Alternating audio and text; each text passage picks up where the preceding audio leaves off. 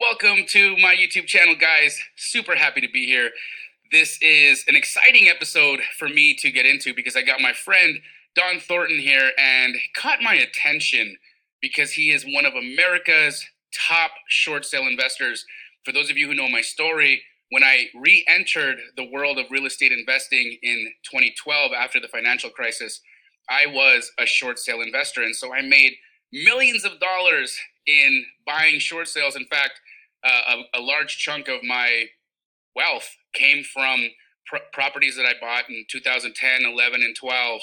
And, and, I held those properties until 2019 when I sold them for a you know 10x exit. And so I'm super excited to get into the world of short sales with you.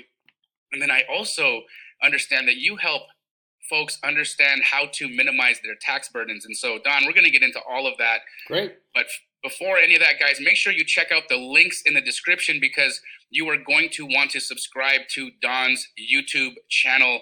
He is a wealth of information and somebody that you should be getting to know, somebody that you should be tracking, and someone whose content you need to be consuming. Don, welcome. How are you today? I'm doing fantastic. I'm so excited to be here today. We're excited to have you, man. So, uh, wind me back. Tell me how you got into the world of short sales and how did you become one of America's top short sale investors? Because for those folks who don't know the game of short sales, it's a long game. I mean, it takes mm-hmm. time to get a short sale approved and you got to have a lot of balls in the air to make this a business model. So so explain this to us. Walk us through how this happened and how you're managing to create an incredible business model out of working with banks in short sales.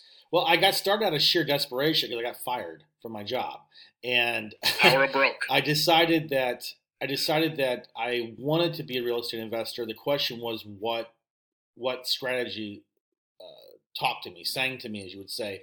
And there's just something about the idea that I can create equity for, out of thin air, thin air, just by negotiating.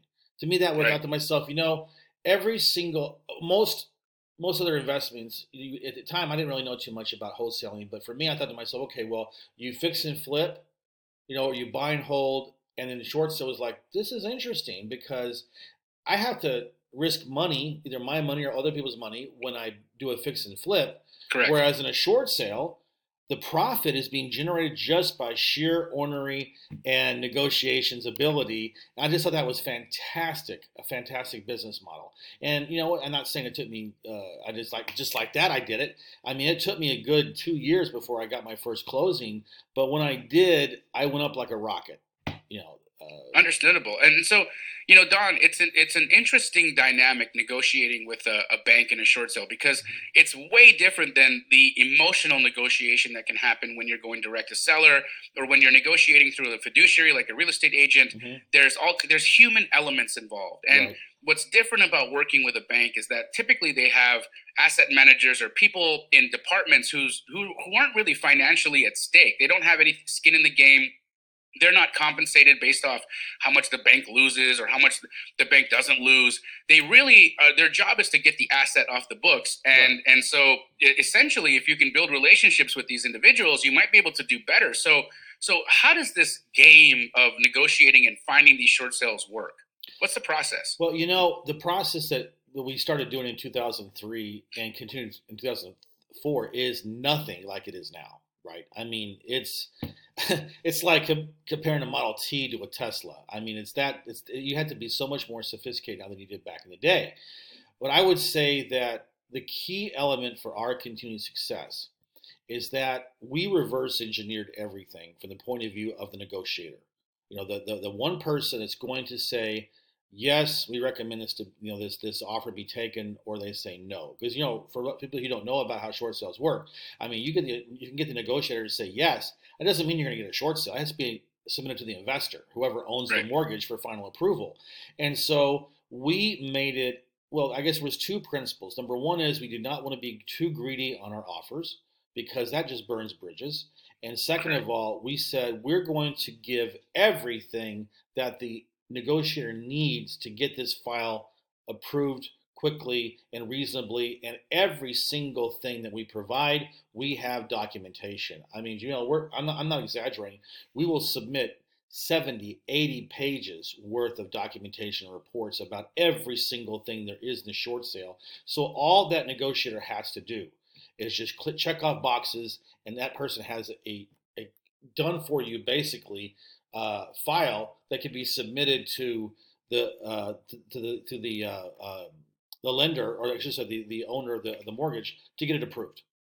So what's the length of time in, in compiling a file like that? I mean, if you're you know, for me, for instance, when I'm uh, looking at making verbal offers as a wholesaler, right? Mm-hmm. I, I, I, teach thousands of folks across the country mm-hmm. how to find opportunities, possibly from the MLS or through working with agents and other wholesalers. Mm-hmm. And of course, for us, it's always a volume, right? You yeah. want to get out anywhere between five to 10 offers a day, whether they mm-hmm. be verbal or written. And if you do that, you can carve out a business where you're making, you know, five to seven wholesale transactions a month. Where if you're making ten thousand dollars a deal, you can make fifty to seventy k a month, which is not a bad living. You know, you, you, that's a that's a tremendous uh, opportunity. But when you're talking about compiling 80 pages, right? Yeah. Like how long does an offer take, and and how many of these offers get approved for the time uh, commitment that, most that it requires? Of them, most of them do get approved. I mean, you, you you're going to have issues with VA just because you know you get a bad VA appraisal, then you're dead for you know four months. You just you're not you can you know your value disputes aren't as as uh, promising with VA, unfortunately. But I would say that you know it's it's a combination, right? I mean, when I first got started, I mean, I'm like a lot of old old school short sale people. We met the appraisers and the BPO agents at the property and did our best to schmooze them and so forth, and it was easy. But after the reforms uh, that were instituted with short sales after the Great Recession, when people like us are making millions of dollars doing this, you know, they tightened it up a little bit. And but you know what? You can still do it. And we start when we get the property. We start when it gets into our, our pipeline because at that point in time, we are putting together the preliminary uh, file or preliminary documentation for the appraiser. Okay.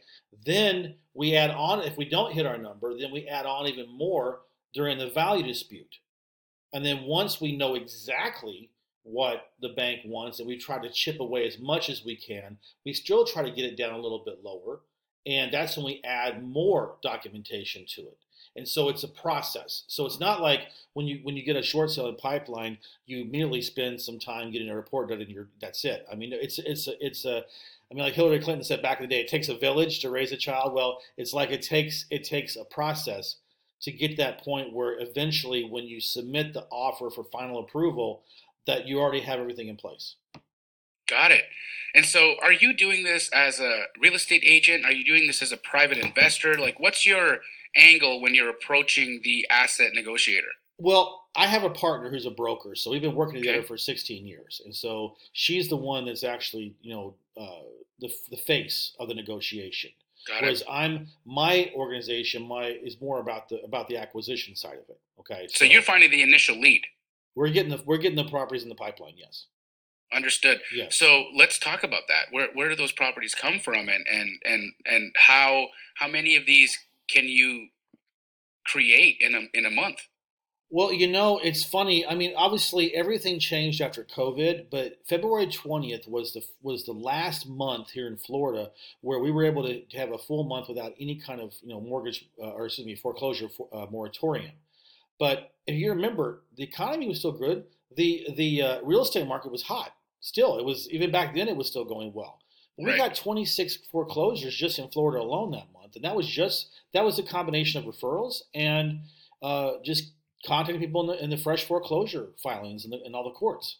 And you know, the, the, COVID, of course, when they when they shut down, when they had the moratorium, that really challenged us because we lost one of our most, uh, one of our steadiest ways of getting the uh, foreclosures in pipeline in Florida was was through the through the courts. But we basically had to pivot, and we went really, really hard on talking to wholesalers we really decided, you know what, they're the ones beating the bushes down. We're going to do that. We also talked to agents about, look, you know what, do you really want to handle a short sale? Why not just give it to us and we'll give you 25% commission and so forth. So uh, that really uh, caused us to, you know, it's a good thing because it, we diversified. Whereas before we kind of got a little bit lazy because it was just like casting your net into the water and pulling fish in. I mean, with, with the courts because, you know, we were so good. And, and listen, uh, not many people can say they've been doing something since 2004 and have an A plus rating with the Better Business Bureau since 2004 and have that kind of volume, it really makes you stand out from the competition. Absolutely. You know, it's interesting, right? I as the as the market has done what it's done, there's there a lot of folks, even the ones who are in foreclosure, they they're positive in equity, right? And so a, a guy like that isn't really somebody that you Mm-hmm. No. necessarily do business with, right? So No. you're looking at somebody who is over leveraged on their property. Yes. And so are these newer mortgages or, or you know, what's Yes. the uh, Yes. what's the timeline of, of what makes a good candidate for Well, a deal for you? I mean, when we reach out on our cold marketing for the foreclosure list, I mean, our first question is when we ask, we, we say we'd like to make you an offer, and they say, well, what is it? I mean, we automatically go to what we call the magic question Do you owe more than what the house is worth, or do you have equity? Because we want to know right then, we're qualifying right then, where are they? If they say, no, I don't have any equity, I don't have much, then we know it's a short sale. So we go immediately to the short sale script. Okay. If it's an equity deal, I, it's not like I don't I mean, it's not like we don't do deals that have equity. I mean, we do a lot of subject to deals. It's just Mhm. that we, you know, we were, we feel like our profit is in the short sales because we can control the negotiations. Whereas, you know, and right now, lately, uh, you've got, I mean, realtors are like sometimes they'll, they'll they're desperate to get a listing. They'll they'll they'll discount their commission like you wouldn't believe. And so, you know, for a lot, a lot of people go for that. So we found that it was just we get more bang for our buck, maybe a little bit, being a little bit more uh, selective on on focusing more on the short sales. And if we can't get a good subject to deal, then we'll just you know move on to the next, basically. But mm. once we once we've qualified that they are upside down, then well, we're going to get them. Nine times out of ten, we get that we get that short sale in our, in our pipeline. I think it's brilliant. I mean, I, I've seen a lot of people. You know what? They, what they do is, you know, as wholesalers, that they're going out and having conversations with homeowners, and mm-hmm. They're seeing if there's a problem that they can solve, and they're always looking for equity, of course, right, or an opportunity, or for potential equity, right. So Right. if there's a if a renovation can be done and, and Mhm. value can be added, and there's a potential gap there, it's a great wholesale opportunity. Right. But what's been happening is a lot of these newer sales or the people who purchased in the last three years, they have had good mortgages attached, but they're still upside down because they, they bought at re- really high prices. And Yeah. right now the market's kind of doing this, right? Mhm. So this this opportunity for what you do is is ripe. In fact, um, but what people have been doing is they've been converting those into short into subject to deals Yep. where they're taking over a note Mhm. where you know really they're buying they're taking over a note that's that's a lot greater than Yes. the than the actual property value so that they can cash flow it doing like a short-term rental or Mhm. a corporate rental now again for me as a conservative investor I, and i you know my, my, my one of my best friends and closest collaborators pace morby the founder of sub Right. 2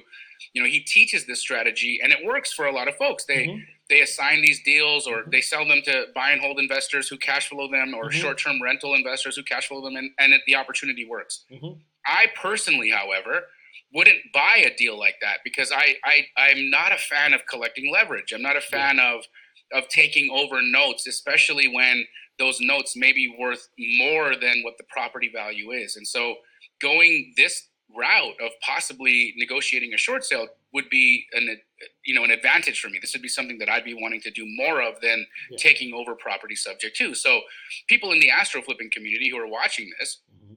they're having conversations with wholesalers and agents all day and these these types of scenarios where you've got a house that's upside down Mhm. slightly uh, pops up then you know the it's, the realtors don't even want to deal with it because there's no way for them to make a commission Right. right? They're so they're they're like the agents are are, are pensive. They're it, it's not really worth their time. Mhm. and so walk me through this don. What would the what would the process be right? So a wholesaler has an opportunity. How do they how do they work with you? What is this what does this whole thing look Well, like? I tell them, I tell them, especially here in Florida, where where I'm, where I'm, you know, that's where the the hub of my business has always been. I say, look, just when you're when you're doing your normal marketing, your prospecting, just add that question in there right away, so you know if it's a, if it's an equity deal, do your wholesaling thing.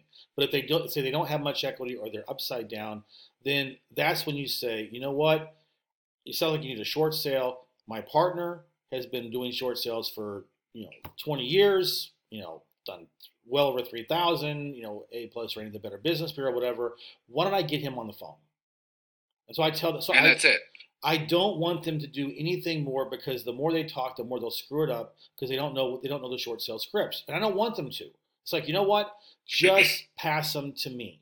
And then we'll sign a joint venture agreement. We'll do all the heavy lifting, and then you know we'll we'll do the exit strategy and, and make money and, and, and move on. And what I'm also doing, and this is a niche that we've we've had a lot of success with lately, is you know there's a lot of people that are you know foreclosures are being filed, and it turns out that it, you know the the homeowner passed away and and you'll see the LP, the lis pendens say, you know, heirs of or this or this person as personal representative or whatever. And so usually if they hit the foreclosures, then you know there's no money there. There's no easy right. equity there. Most likely they're upside down. And so people automatically assume, well, the the person's dead, you can't do anything about it because you got to do probate. But you can do a probate and a short sale at the same time. And there's even more motivation for the banks to give better deals because they know it's going to be a real estate owned uh, property soon. And you know, here in Florida, I mean, the longer a property stays vacant, the more the mold's going to build up. You know, that's just the way it is, and they're going to have m- more cost the longer this property stays out there. So we use that to our advantage, and we we have an attorney we work with that, that can do the, the probate as we're doing the short sale. So why not, right? And it's like nobody goes after those houses, and we do and it's a really good niche for us. That's a, that's brilliant, man. I, I I'm always looking for new tools and new ways for whole, the wholesaling community to add another tool to their tool belt, mm-hmm. right? So, yeah. you know, oftentimes, again, I'm I'm I'm the cash guy. I'm the cash right. offer guy. I'm always looking for for potential equity, and so when people from the Astro community are, are evaluating deals, they'll they'll use my comping guidelines and they'll mm-hmm. they'll underwrite and they'll say okay does this have a potential in it or not mm-hmm. now right now we're looking at the the state of the market and you know sales have slowed they've grinded mm-hmm. to a halt if you look at the mls for instance you're going to mm-hmm. find there's a ton of houses on there that are sitting there that mm-hmm. are you know 30 60 90 120 days on market mm-hmm. sitting nothing's happening right and and if you look at the note look at the deed of trust or the mortgage that's attached to it, you can you can see that they really don't have an opportunity to come down a lot in price, right? right. And so, would would even if at the listed price right now, mm-hmm. there it's not a short sale, right. would communicating with with the agent about this converting this into a possible short sale yes. would that be a strategy absolutely absolutely and for a lot of those realtors again they don't want to do the short sales there's some they're fanatics that's like why they're I not am. suggesting it yeah there's some fanatics like I am that will love, we want them, you know? So that's when you just put a bug in the ear and say, look, you know what? You can get 25% commission out of this and don't have to worry about anything. Just refer it over. So you've got a wholesaler, another agent, and then you in the deal. How, how do how do you guys work that all out? You do a JV with the wholesaler. And JV with the wholesaler, agent, uh, and the agent does a referral referral, referral, a referral agreement. Yeah. In, incredible, man. Mm-hmm. It's incredible. It's a. I I have to admit this is an ingenious uh, opportunity and a tool for wholesalers to utilize as they're doing their negotiations, as they're doing their agent outreach, as they're mm-hmm. making offers. Uh, everybody in the AstroFlipping community and the thousands of folks that watch these videos, I want you to take note. This man has an opportunity. Don has a tool for you to use uh, when you are approaching these longer listings. And and mm-hmm. guys, 2023 is going to be painful. Yep. It's going to be painful for a lot of people. And you have to trade or you have to have access to the tools of pain. And I, and, and and it's interesting because I again re-entered the real estate market in 2010 when the after the Great Recession and and I had suffered through a lot of real estate pain because of the foreclosures and the things that I had gone through economically. And I had very much utilized short sale agents and, and the short sale process to get myself back into the game and make money. And and of course, that was in a time of pain, right? And we're mm-hmm. coming into more of that pain. And I believe all of 2023, we are going to be finding more and more of these opportunities. And so, Don, have you created a, a streamlined process on how individuals can work with you in this effect? Yes, absolutely. They just need to join my network. They can join my Facebook group, and it's called Short Sale Secrets. And I'm just building a network of people that want to uh, take advantage of this strategy. So incredible yeah guys we're going to have the link to the to the facebook group in the description so make sure you guys join that facebook group it'll be not only a great opportunity for you to network with other wholesalers within that community but also find best practices and ways to go and cherry pick these opportunities so that you can JV with Don when you are out there doing your outreach. Now, moving on, Don, mm-hmm. you had mentioned how to minimize your tax burden. Now, it, I I don't think you quite understand how much I am interested in this topic because uh, I am I'm actually well known for some of my tax situations. Last year, I paid uh, over seven hundred thousand dollars in taxes. I'm looking at another nine hundred thousand dollar bill coming around the corner, and it sucks. It absolutely is one of the hardest things to swallow when you write a check that size to the IRS. And so I really want to pick your brain about this. Well, what would you say is the main source of your taxes? What type of taxes are you, you getting hit on? So when you, uh, it's well, income tax. No, I know, but I mean, is it is it ordinary income? Is it capital gain? Yeah, it's ordinary income because okay. I I earn as a wholesaler, and so I'm taking all that income as ordinary income for the most part. It's not like uh, you know a capital right. gain or anything okay. like that. It's ordinary income, and so it yeah. it, it, becomes okay. it becomes problematic. All right. So if I told you that I could show you how you could convert as much as 97% of that ordinary income into a into a, a, a non-taxable event, would that be interesting for you? Would that be hundred percent? Okay. Um, I was late to this game because I, I, this is this strategy has been around ever since the U.S. tax code has been instituted, but only the really, really, really rich people knew about it, and it has to do with a special trust. And it is called a non-grantor, irrevocable, complex, discretionary spendthrift trust. Okay, this that's a that's a mouthful. That is a mouthful. Say it one yes. more time, but say it fast. Kidding. No, just right. one, non, one, more time for us. Non, so for, for those taking notes. Non-grantor, irrevocable, complex, discretionary spendthrift trust. Okay? okay. All of these words are pillars for this trust that have a very uh, vital um, role in, first of all, protecting your assets 100%. This thing is like an iron vault, titanium vault of asset protection. Uh, it cannot be penetrated. Even the eminent domain lawsuits get stopped with this trust if you have your assets in the trust, which is amazing. But the rest have to do with the tax reduction. Okay. So I'm going to start with the end, end. I'm going to have the end of the beginning here. I'm going to tell you what the benefits are. Okay. Using this strategy, number one, if you have an income prop, if you have income property, or if you have any investment that generates passive income and it's in the trust as an asset, that is not a taxable event for you. As long as the money is allocated to the corpus of the trust and it is not dispersed to the beneficiaries of your trust. Okay, that's one. Okay, so so walk me through that. I sure. I I'm about to buy a house down the road from where I live. I'm going to use it as a rental. Yes. I'm, I'm, buying it in my regular LLC. Are you saying that I should be buying it in the trust instead, or can you I transfer can, it later? You can do you can do both. Uh, okay. You, you, know, you obviously it's you know if, if, you want to get the tax advantages, you want it in a trust as soon as possible. But what you can do is you can buy it with your LLC and then turn around and then immediately sell it because it has to be sold. It's an irrevocable trust. You don't transfer assets; you sell them into the trust. Okay. So okay. you would then sell it into the trust; it becomes a trust asset. Okay. Which, however okay. way you want to do it, you can do it both ways. Once it is inside the trust as an asset, any rental prop any rental income coming in is not going to be considered a taxable event for the trust. Okay, so let's say I rent the house for, I believe we're going to get around eight to ten thousand dollars a month net in okay. income on that property. Mm-hmm. So it spits out eight to ten grand. Can I use that eight to ten grand? Sure, because it's inside the. You're the trustee of the trust.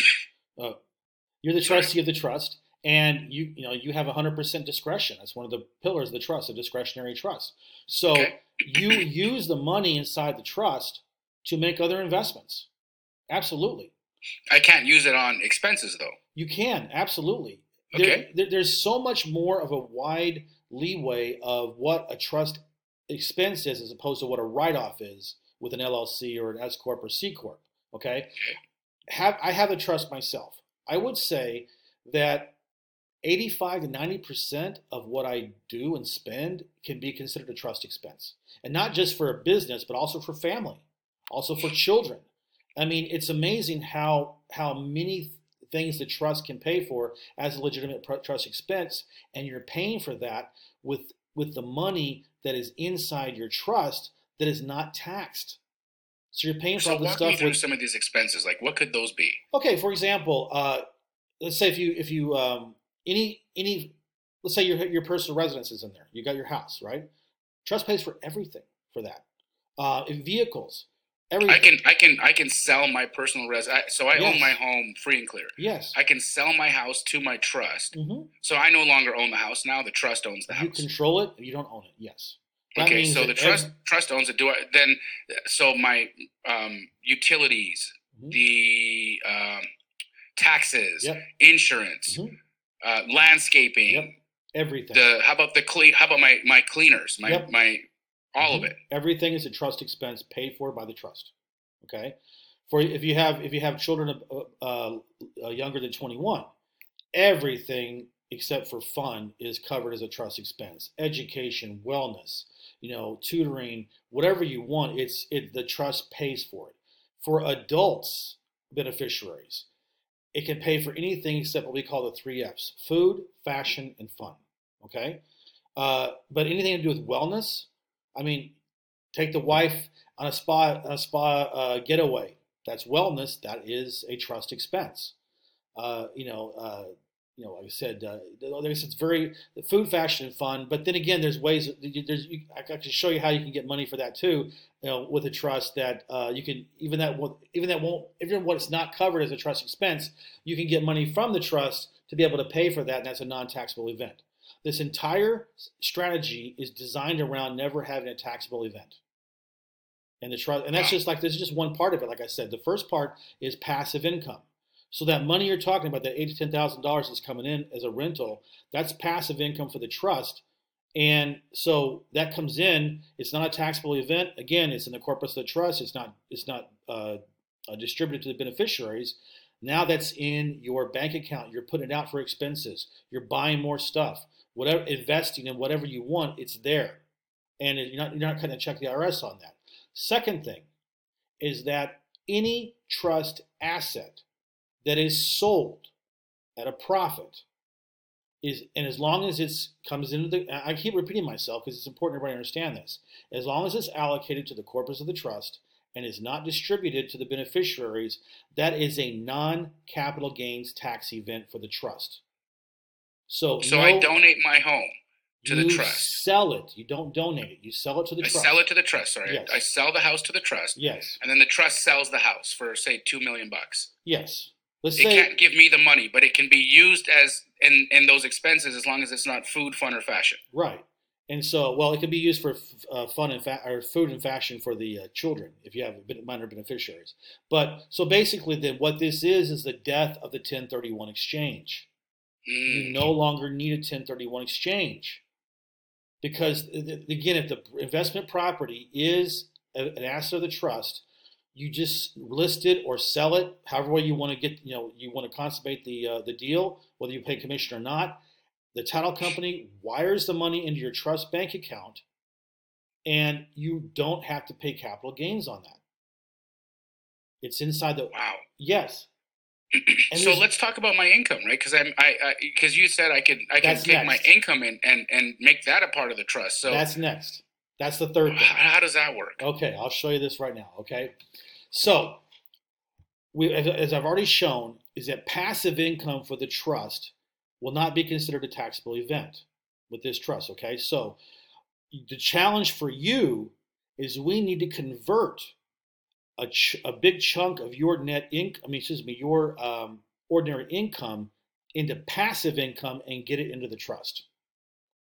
And that's what this strategy does. And it's, it's Okay. mind-blowingly simple, elegant, and and legal, and it works. Here's what you would do. Okay, so you're going to run your business through through an LLC, right? That- that's that's a scenario. So what you're going to do is you're going to make your trust a 20, excuse me, a 90% member of your LLC, a limited member of your LLC.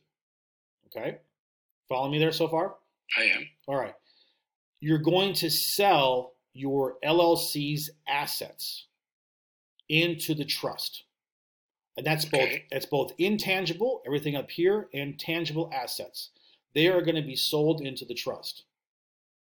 The trust is going to lease those assets back to your LLC.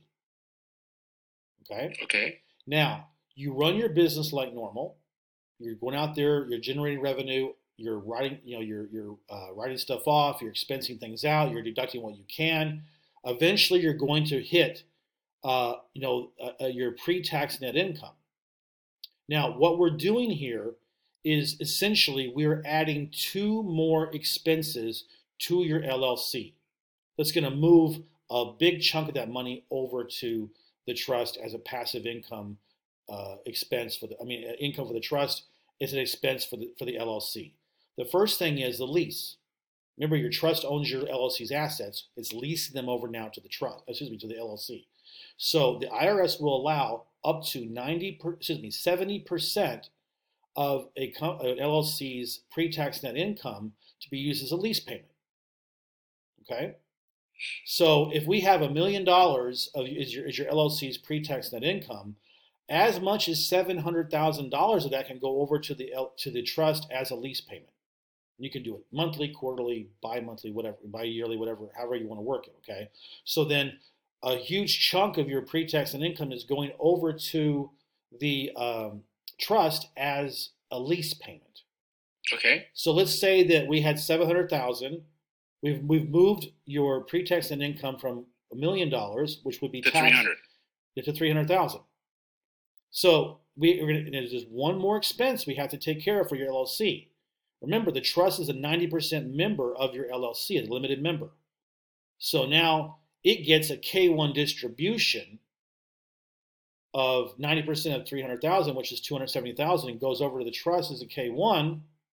So now your pre-tax net income has been lowered from a million dollars down to $30,000. That's what you're going to calculate your taxes on.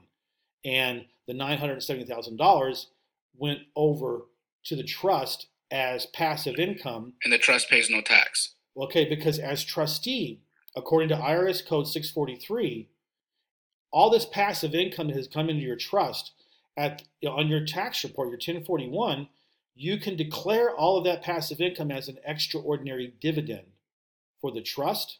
And again, according to IRS Code 643, it is allocated to the trust. It's not dispersed to the uh, beneficiaries. That money is now not a taxable event for the trust.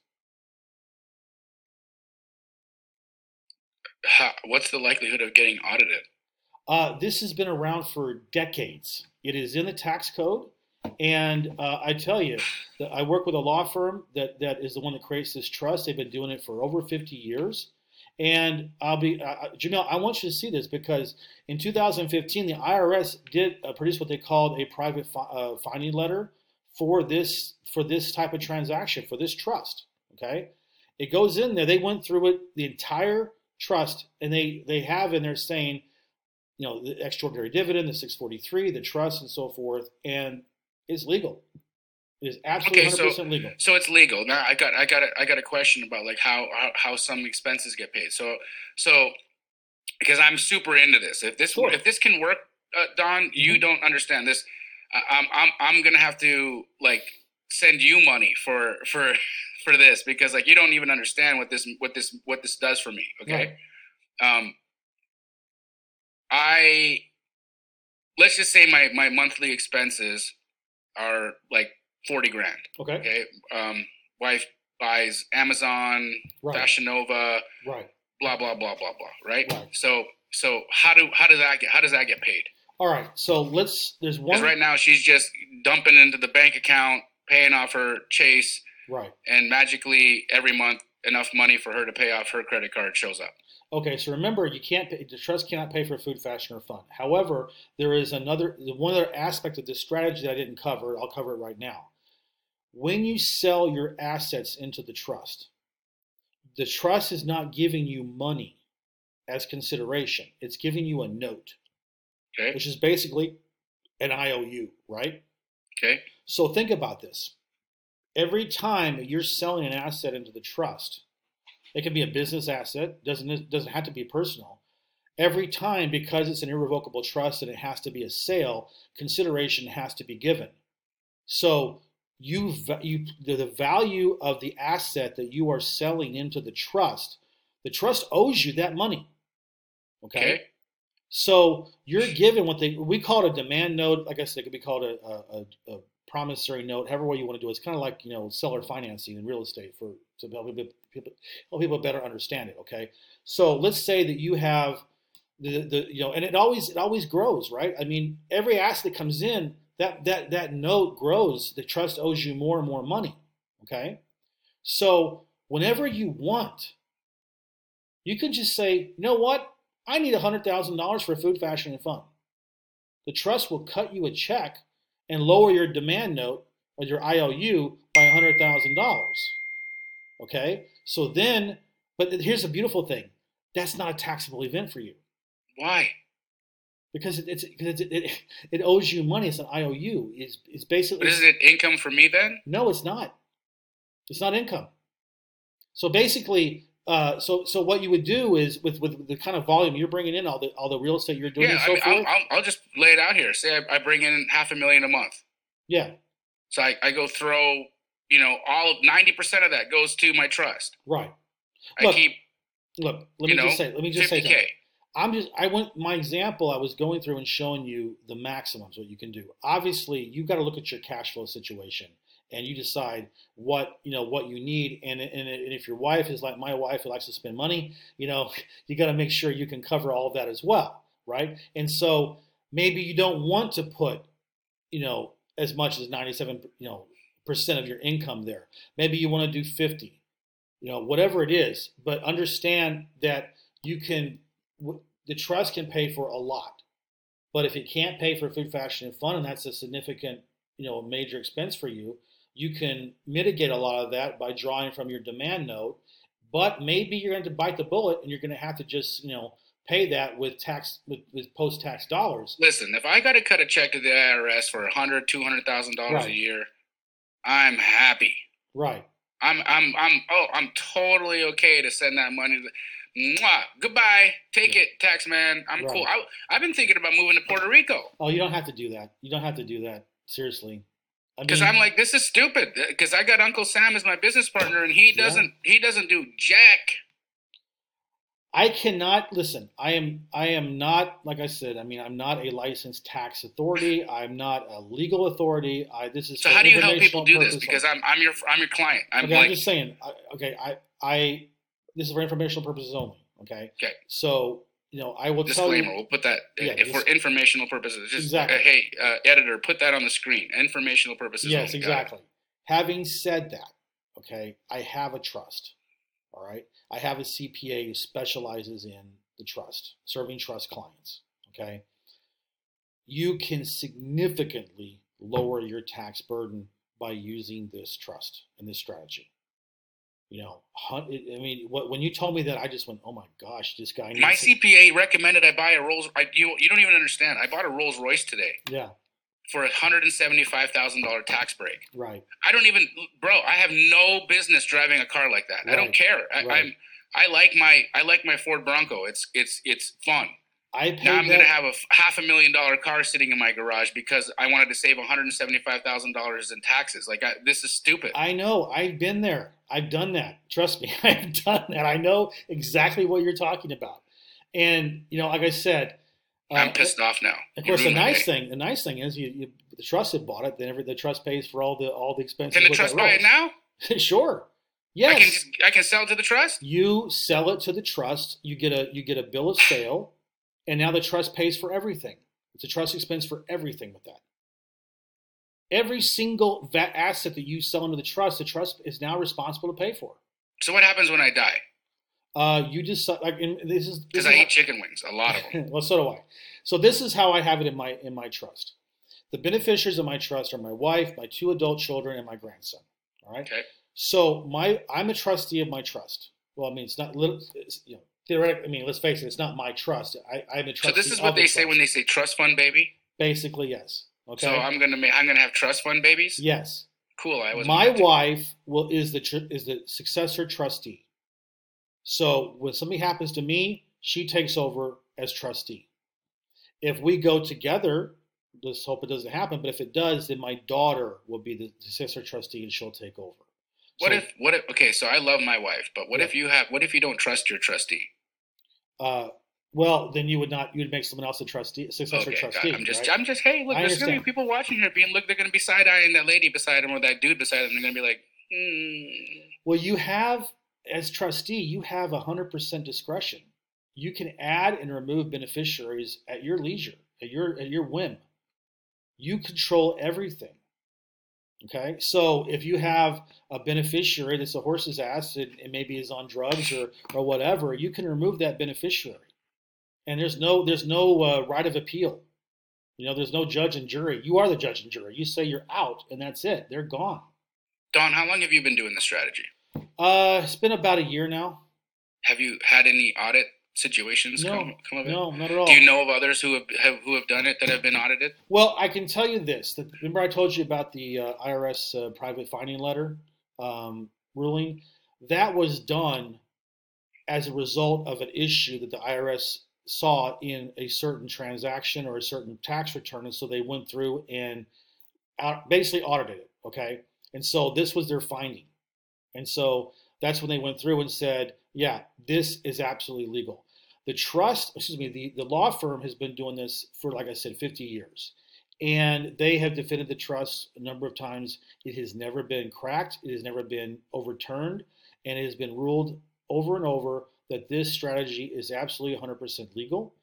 And if there is a situation with that, the, the, the, law firm will work with your local counsel to defend it, to make and, and it has, as it has for the last 50 years. Not one time has it ever been, uh, has the IRS ever won, ever. Man, Don, this I, I I've got to say I, I I I talk to a lot of people, Yeah, and um, you know I, I I'm interested by everybody, but I don't think I've ever had a conversation with somebody where I think that they could have made me a million dollars in one conversation. Do you do you think I didn't regret all the millions I was making back in the Great Recession? I did not know about this. you know, it's I'm like, I'm like I, I have you, I have, I wish I had a time machine. yeah, yeah, absolutely. And and you know, I talk so much about the taxes because it's exciting for people, but you know what? People underestimate. Even I underestimate the asset protection part of it. They can't get no. They you cannot penetrate this trust.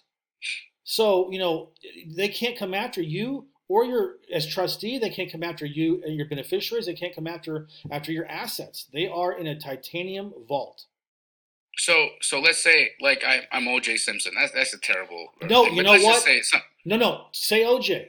Do you know that okay, he, I'm O.J. Simpson. Okay, he never paid a dime to the Goldmans, even though even though they won a thirty-four million dollar uh, uh, civil suit against him. You know why?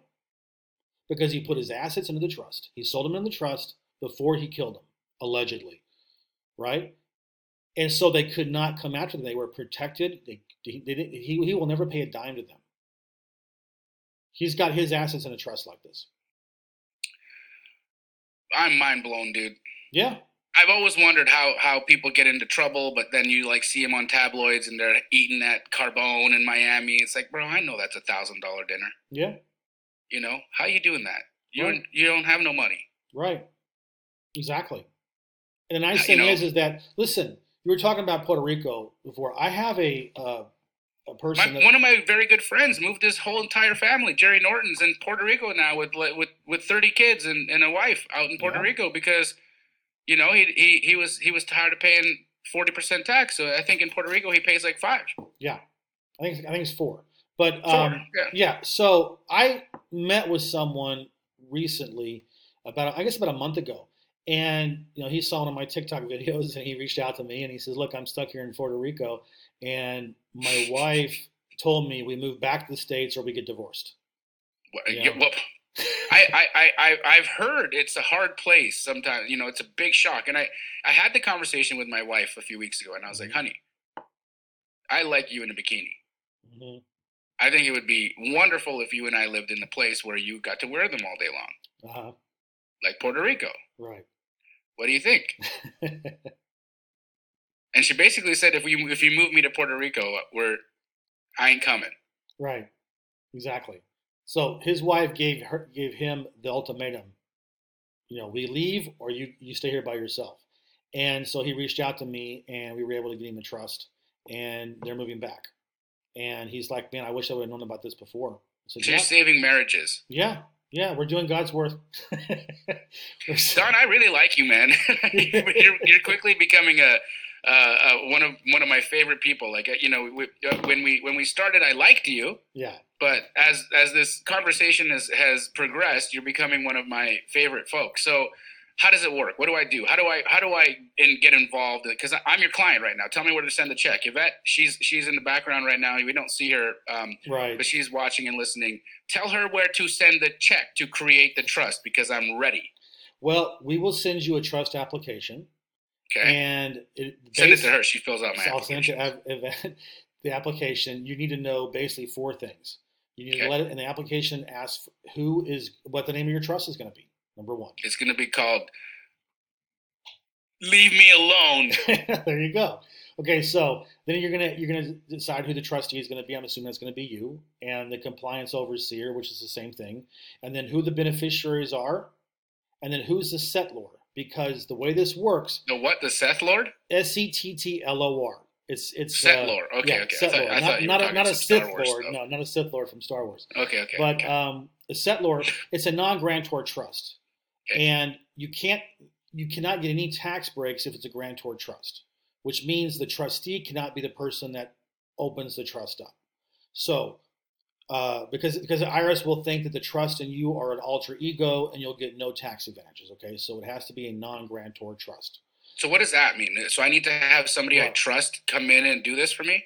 you just need to have someone we will send uh, so basically in the application you put down who the, who the settlor is going to be we're going to use that settlor's information to, to get your ein number for the trust that person is then going to is going to officially create the trust is going to name you as the trustee and then that settlor is going to fall on his sword and resign at that point in time And that's legal to happen too? Because won't they 100% say this is like an evasive Nope, maneuver or something? Nope, it is it is standard procedure. It's not your alter. You're not. It's not your alter ego bringing in an, a, a non-alter Nope. ego to to Nope. circumvent the alter ego that's your ego. No, you are. This is absolutely 100% legal. That this Okay. happens all the time in non-grantor trust. Just somebody else. I mean, for me, it was my it was my neighbor. My neighbor did it. So he um, he formed the trust, named me trustee, and then he resigned. Okay, and so then at that point in time, so you just need to put that information on the application, and then who the beneficiaries are. That's it. That's all you have to do. You send it to us, and then we confirm How much does it cost?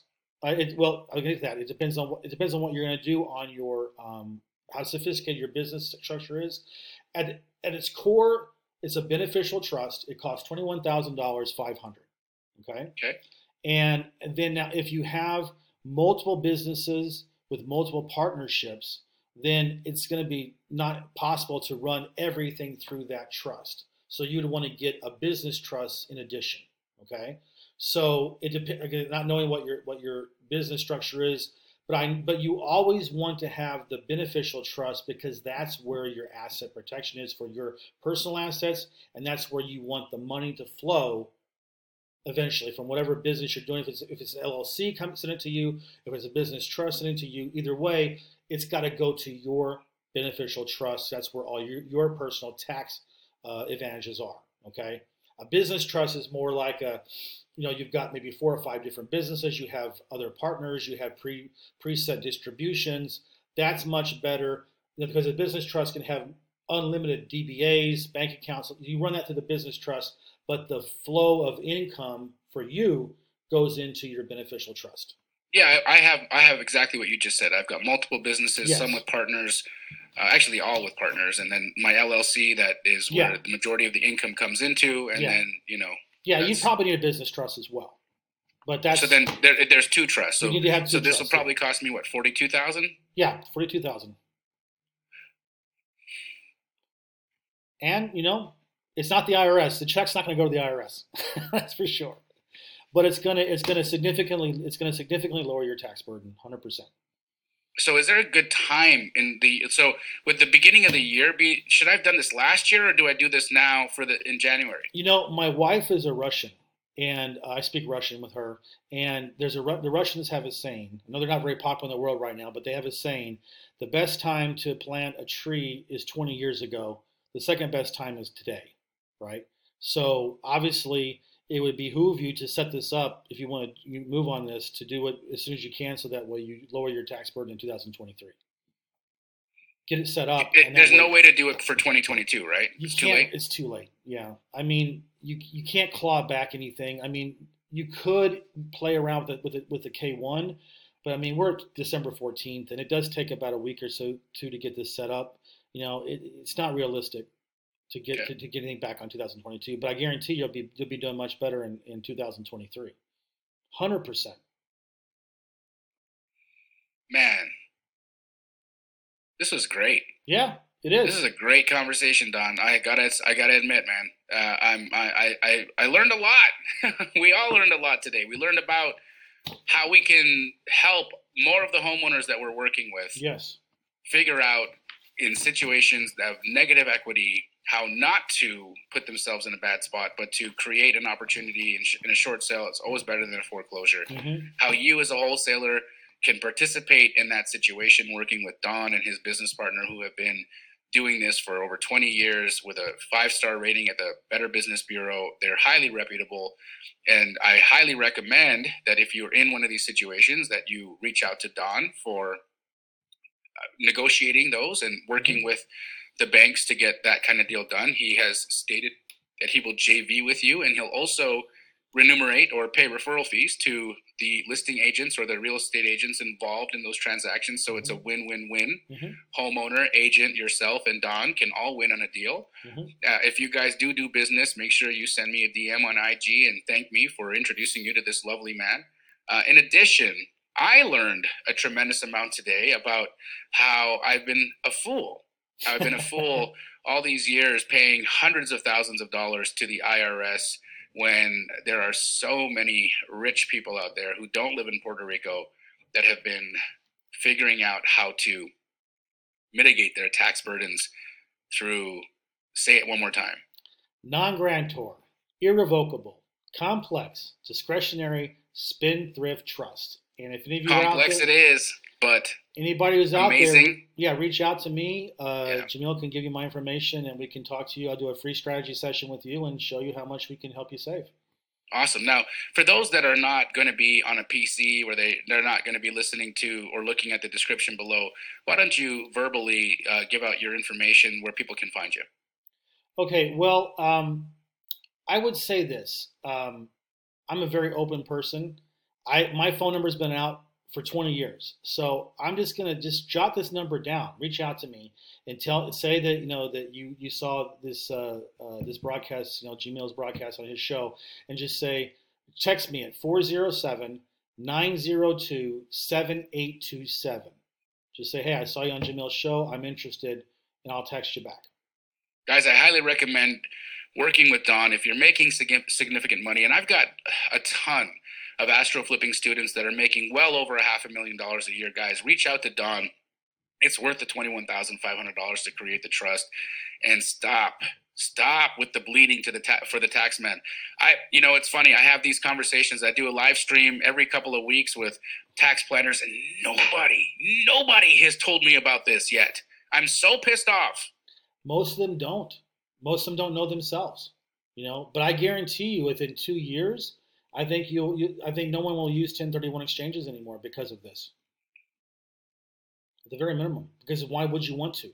Now, does this attorney also prepare my taxes for me every year too? And, and no, we have a network of CPAs you can work with. The attorney, the, the law group, uh, they they um, uh, create the trust for you and everything. It's all coming from them. We we have a relationship with them. We have a license to promote, sell, and service trust clients, but they're the ones that actually uh, you know, create the trust for all of our clients. Incredible. Mm-hmm. Don, it's been a pleasure getting to know you, talking with you today, and learning, learning a lot yeah. about short sale situations, about how to mitigate our tax burdens. Guys, I highly recommend you give Don a follow. All of his social media contacts will be below. His contact information he just gave you, but they'll also be below in the description links. And guys, make sure you go to his YouTube channel, and like and subscribe to his channel. Subscribe to his channel and like his videos and go watch, go listen to what this guy has to say. I mean, listen, I've been doing this business since 2002, and it's really hard to surprise me with information. I'll tell you, I've heard and seen everything. except what I heard and saw today. Incredible, Don. It's been a pleasure. Uh, been really enjoyed having having this conversation. And guys, we will see you again here on my YouTube channel. And like and subscribe to my channel if you haven't already, Jabroni. Until next time, later.